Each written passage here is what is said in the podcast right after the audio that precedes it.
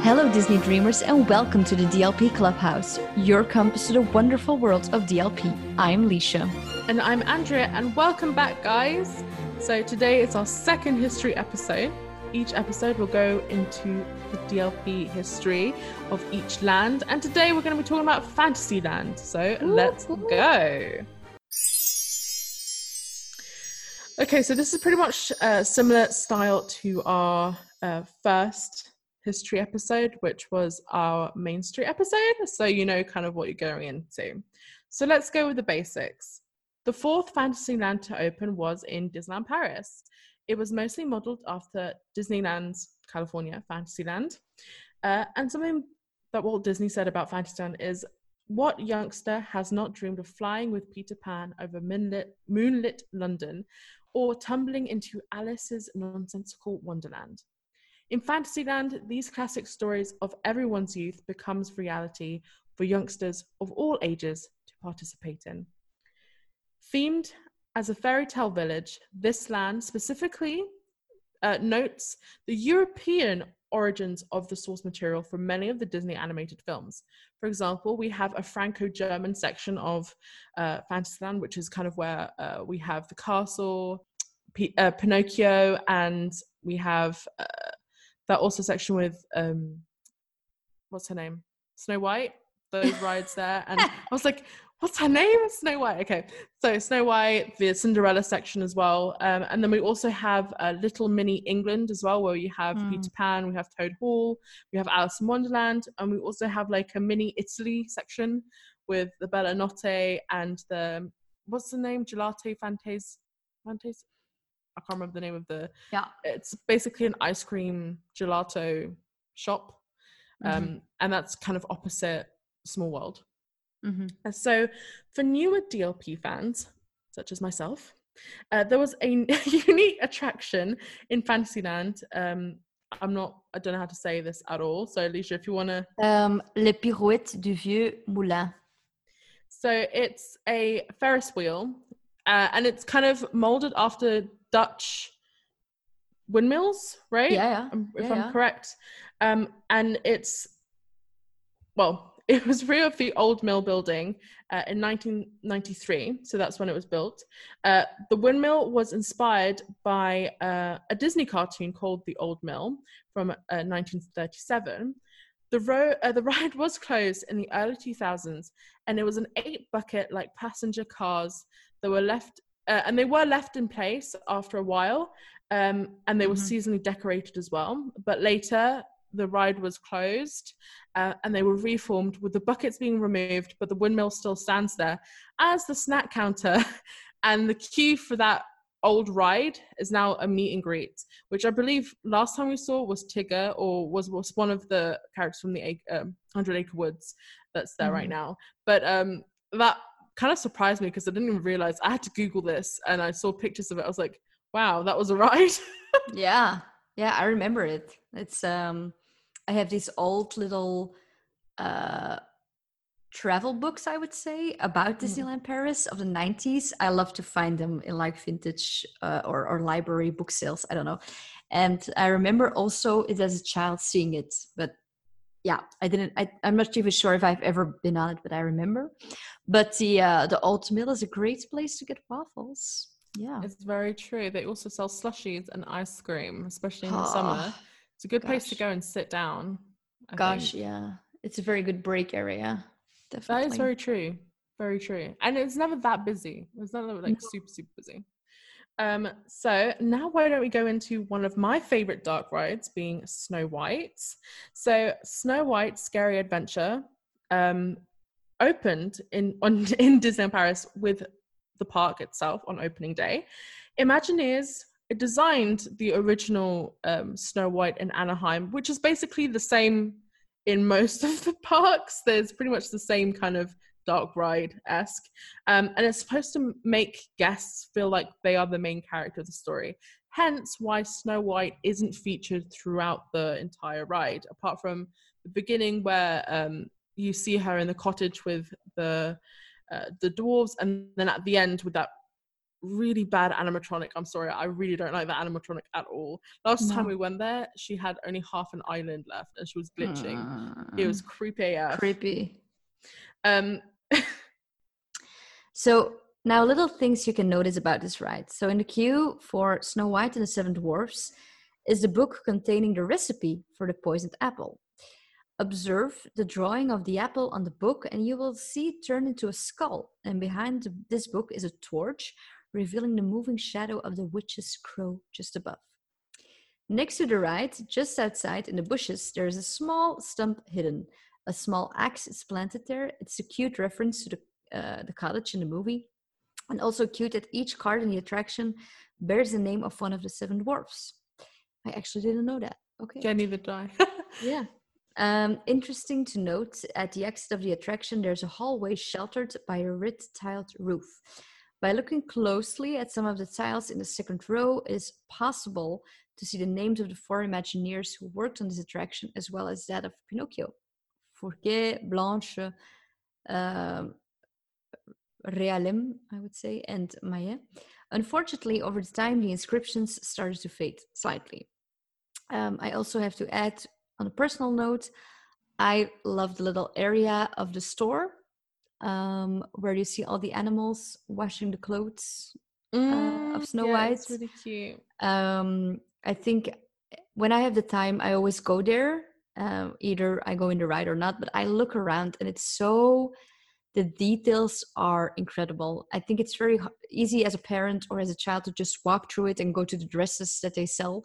But man, that decor is incredible. It's amazing. So I mean, like we've talked about with Main Street, Fantasyland also has so much references to the movies, to different cartoons as well. So definitely keep your eyes peeled and take a moment to walk around Fantasyland when you have the chance. Yeah. So talking about dark rides, let's quickly move on to Pinocchio and Peter Pan. For the original Anaheim version of Pinocchio's daring journey... Sorry. You go on. I have to add one little thing about Snow White. I just remembered something. I'm sorry. We totally forgot to put that in the script, I think. I watched a documentary on Walt Disney. I'm not sure even which one it was, but did you know that Snow White was a... what's it called? A dark ride, yeah, but it's like a horror ride. Yeah, it's supposed to be scary. Yeah, did we say that? No, but we talked about it. No, it's a scary ride. Apparently, that was before there was a Haunted Mansion and before Phantom Manor. That was Walt Disney's idea of making a scary ride, like a really scary ride. Yeah, that's why it's called Snow White's Scary Adventure, because it's supposed to. If we all remember the movie, oh Lord, it's creepy too. Let's not lie. Those trees are nightmare fueled inducing as a child. I'm sorry, but those trees were awful. But that's why, like, when you go through the tree section, like you hit the trees like zigzaggy, and then the trees fall onto you. And stuff.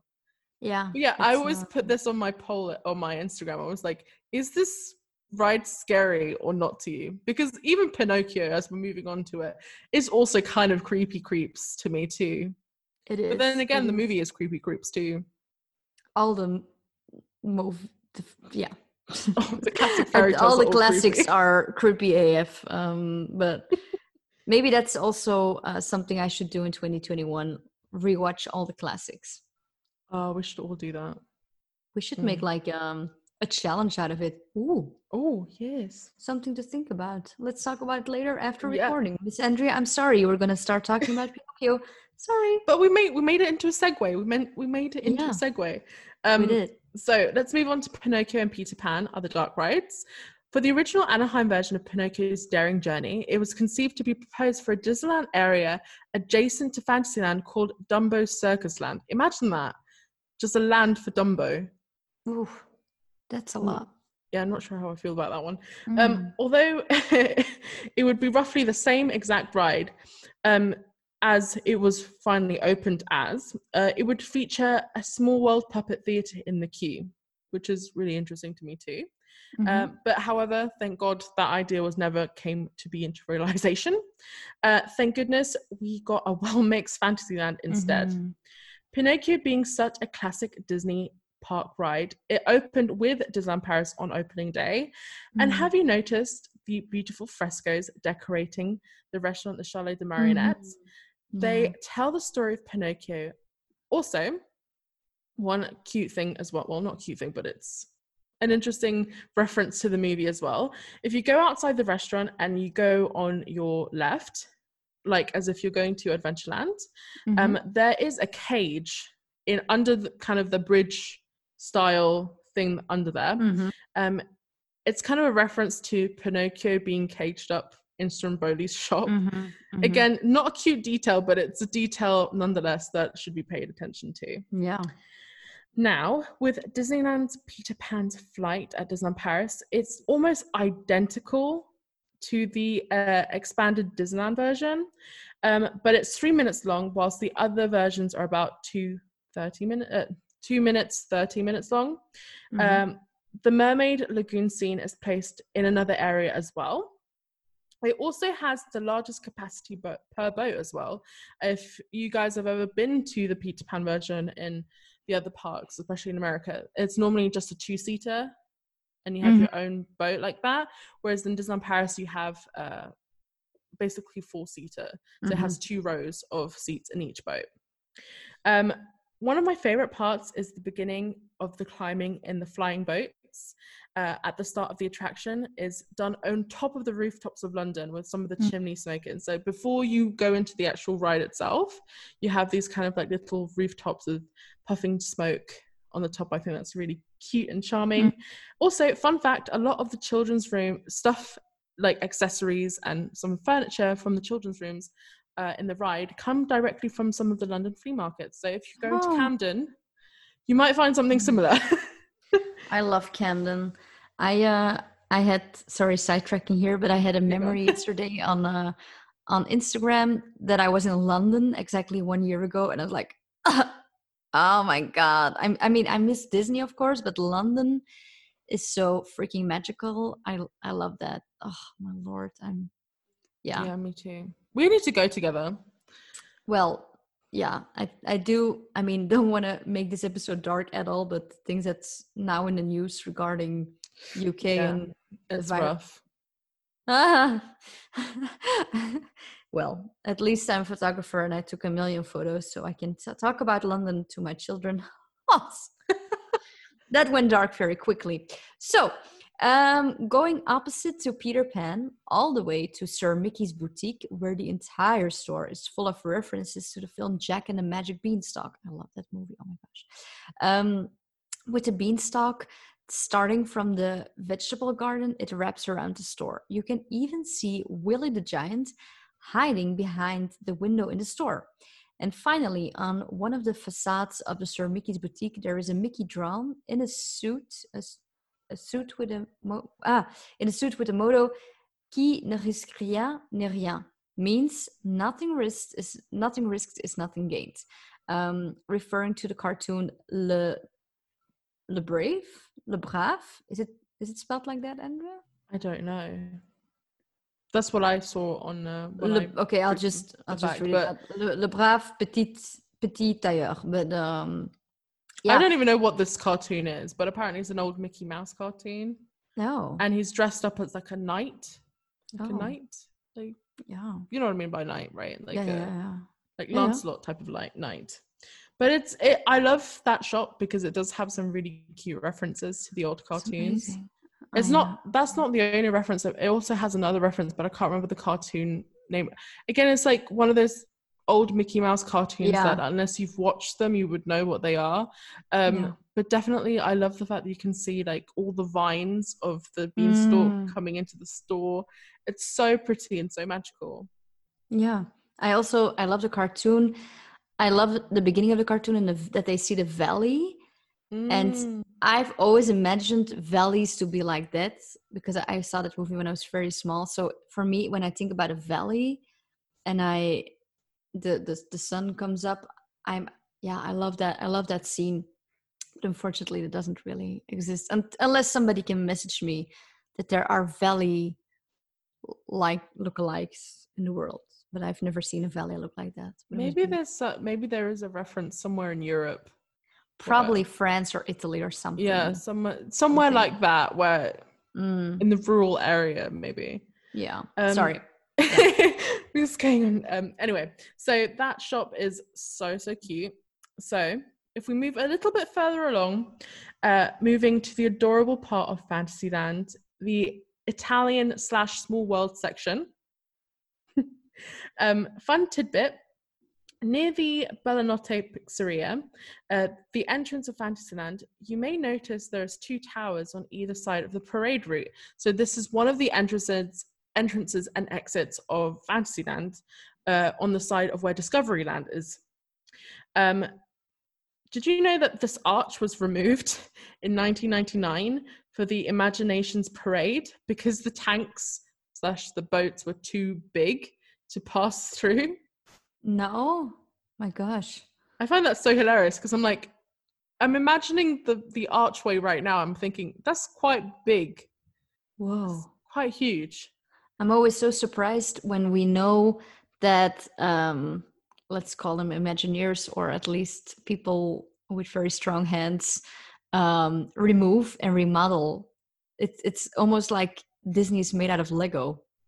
Yeah, it is. You know, on a fun little side note, have you watched the holidays decoration on Disney Plus where they decorate Disney World and Disney? I think so. California, and the way that in California they put the lights on the castle, it literally looks like Lego because they just like putting these huge little domes and they just put it on top, and it's just like. It literally looks like the whole place is just made out of styrofoam and they're just like adding bits onto it. It's fascinating to see though, but I love to see stuff like how it's made and behind the scenes. I love it. Me too. Because it's kind of like, it kind of makes you think of it in a different way when you look at it like that. Yeah. Also, talking about California, the cutest little detail is of the mosaic on the terrace of the Pizzeria Bella Notte comes from Disneyland, California. Whoa. The original mosaic was actually created by Mary Blair, the absolutely amazing Disney legend, concept artist of the old animations, for example, Cinderella, Pinocchio. She made the concept art for that. And also she made the color story. If you've ever watched Imagineering Story, she's also referenced there for making the color story of It's a Small World and making that kind of amazing concept design as well. Yeah. The original full mosaic was destroyed during the constructions of Star Tours in California in 1985, but Tom Morris recovered some of the pieces and included them in the Disneyland Paris mosaic on that little terrace. That's so cute. Adorable. Wow. Okay. So one thing we discovered is that the space facing It's a Small World had originally two attractions considered, but unfortunately never saw the light of day. One of them, one on the theme of Beauty and the Beast, and the other on The Little Mermaid. It's also possible to see these projects on the original plan of the park at City Hall. So, Andrea, what do you think about this fact? Isn't it crazy that we could have gotten another princess ride? I feel robbed. I could have done without the Gelate Fantasia. Yeah. They could have put me a Little Mermaid ride, because you know what, the architecture and the color style of that area, because it's all like Tuscan Mediterranean red stone kind of chalky exterior. I was like, it looks a lot similar to in Walt Disney World, the Ariel's Grotto look. The castle, Eric's Castle, is that what it's called? Eric's Castle? I have no clue. I don't know, but I think it's beautiful. You know that kind of colour of stone? Yeah. It's like I was like, imagine if we had a Little Mermaid ride there. Oh, gosh. I am very curious to see, because I think the Little Mermaid ride is pretty big in Disney World, at least. So I'm just wondering, I mean, yeah, if the terrace would go away, so if there was no gelato thing, I think it would be possible, definitely. Don't know. It's hard to know because you don't really know how big that area behind it is. But for it's interesting that they said, what was it? Beauty and the Beast, because I don't really see Beauty and Beast in that section, because it's like, it's so Mediterranean. Yeah, I would put her next to the Old Mill. Totally. That would be more like little town, little quiet village. That would be more there. Oh, that's, yeah. Yeah. That's a good point. Gosh, Paris, we should be Imagineers. Yeah, I was like, doesn't Paris, you need to get on this, or at least listen to Leisure and Me. Yeah, let us just be part of the team. Just make us cast members. Thanks, bye. But definitely, if we had another princess ride, I would just be like, oh, yes. Yes, we need some more prince, because for me, I might be wrong, but we only have the Princess Pavilion. We have Snow White. That's it. That's it, right? Yeah. Yeah. I mean, it's cute as fuck, Disneyland. Oh, sorry. Fantasyland. But it's, we could use some more sparkling princess stuff. Also we have the Auberge Sandria, of course. The Auberge. Yeah. But it's a restaurant. It's not even... It's not like an attraction in itself, to be honest. But I was going to say, like, you could even kind of, if you wanted to go a bit more of a modern princess, you could even do Rapunzel. Yeah, even if we just had the bedrooms. Yes. And then the photo pass thing with the floating lights, that would be... Oh. I would love that. Me too. I mean, it's probably not very corona-proof, but yeah, in 2022 or 2023, it will probably be okay. Okay. So... to leave everyone with another fun little fact, the Casey Jr. attraction and the Le Petit Tailleur Cirque and the land where the fairy tales were was brought in 1994 in order to expand the park's offer, since they thought that there basically wasn't enough stuff in Fantasyland, which, to be honest, is fair. There is not a lot of attractions in Fantasyland. And the Casey Jr. train, the Petit train, attraction was the first attraction of the Disney parks to have an onboard audio system, synchronizing the music with the course. Yeah, that's cool. I love that little area because it's always so quiet. I think a lot of people who are not like locals, like you and I, don't even know it's there. That's actually true. I was talking to someone who was like, what the hell, where is this? Because do you remember that time we went together, and it was my first time going too, and people were like, what is this place? And I was like, yeah, it's like this little, it's so far off because the entrance to that section is so narrow compared to the rest of Fantasyland, like where it's like so open. It's a secret place, it's a secret hideout, and it's never that busy. No. It's quiet. No. I think it's because, like, if you're a ride person, you probably wouldn't want to go there, because it's not a children's ride, but it's like, well, it is, it's a good chill place, I would say. I think if you need to calm down and you need a ride, I love the little boats, the story of the boats. We always do that, you and I and the group, just to take a chill moment. I love that. Even because if it's raining, the boats always stop. Yeah, it never runs fully. Super, its course really quickly. Super slow. It's horrible. I mean, it's good, but it's good. Like on a summer's day, if you just want to chill and you want to have AC once in a while. Oof, yeah, it's pretty good. But I love the Casey Jr. because it's so cute. Me too. But it's too short. I it should be slightly longer, because it's it's not even like 2 minutes long, I think. Yeah, it's very, very short. But the colors I love, and it's good for photos. I love the music. So. Casey Jr. going down the track. Yeah. Okay. We were watching Dumbo the other day, and I was like, oh, it's so fun to hear the music again. Oh, I'm so afraid of that movie. Oh, why? Because it's heartbreaking. Baby Mine is the saddest part of that movie. I can't. Yeah. Anyway, before we start crying. Yeah, here we go again. So beautiful, people. This was our episode for today. We didn't include the castle, by the way, because it is technically half in Fantasyland. Well, it's just the heart of everything. So I think we can do a full episode just on the castle.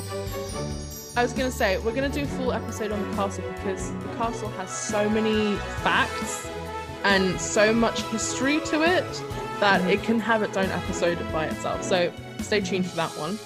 So next episode, we'll be talking about the fact and history of Frontierland. And oh boy, that will be one huge long episode, because that entire land is literally a history lesson. So don't forget to like and follow the episode and our IG, and have a wonderful day, guys.